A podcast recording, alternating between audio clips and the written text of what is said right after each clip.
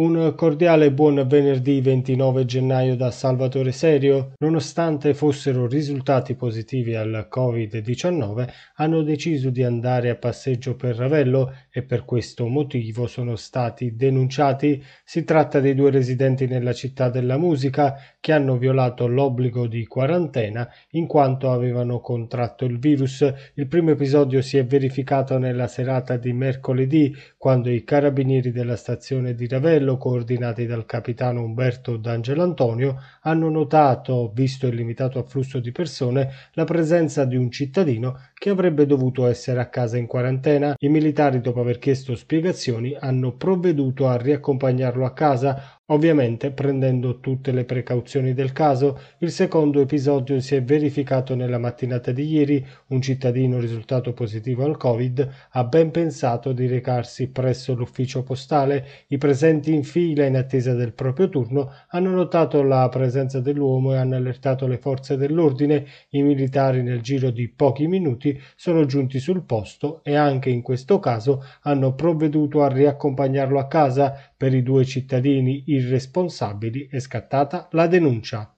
Maiori piange Antonietta Fortezza, uno dei punti di riferimento del mondo della ristorazione e dell'accoglienza in costiera amalfitana, questo maledetto Covid l'ha strappata all'affetto dei suoi cari all'età di 78 anni. Donna Antonietta, così veniva chiamata con una doverosa forma di rispetto dagli avventori del suo locale, è stato un punto di riferimento imprescindibile per le due generazioni a cui è toccato prendere in mano le redini del locale. Si è fatta conoscere e amare non solo per le prelibatezze che con le sue deliziose mani era in grado di preparare, rigorosamente ispirate tradizioni tradizione della cucina della costiera amalfitana, ma soprattutto per la maniera semplice e genuina con la quale ha saputo elargire affetto nei confronti di chi si affacciava nel suo regno, depositaria dei segreti dell'arte gastronomica della costiera amalfitana, con lei se ne va un pezzo di storia della divina.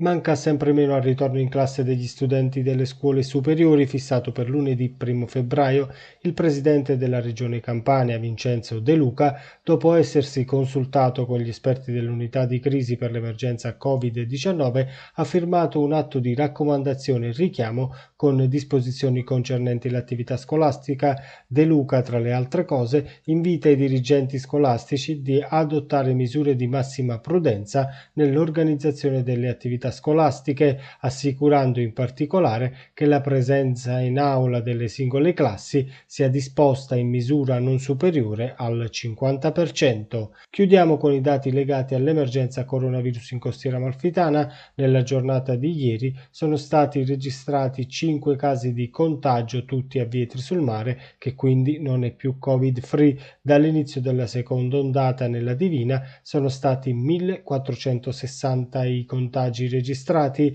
le persone attualmente positive in costiera amalfitana sono complessivamente 96, mentre il numero dei guariti è di 1350. Era questa l'ultima notizia, l'appuntamento con le news locali torna domani, non mi resta quindi che augurarvi un buon proseguimento di giornata.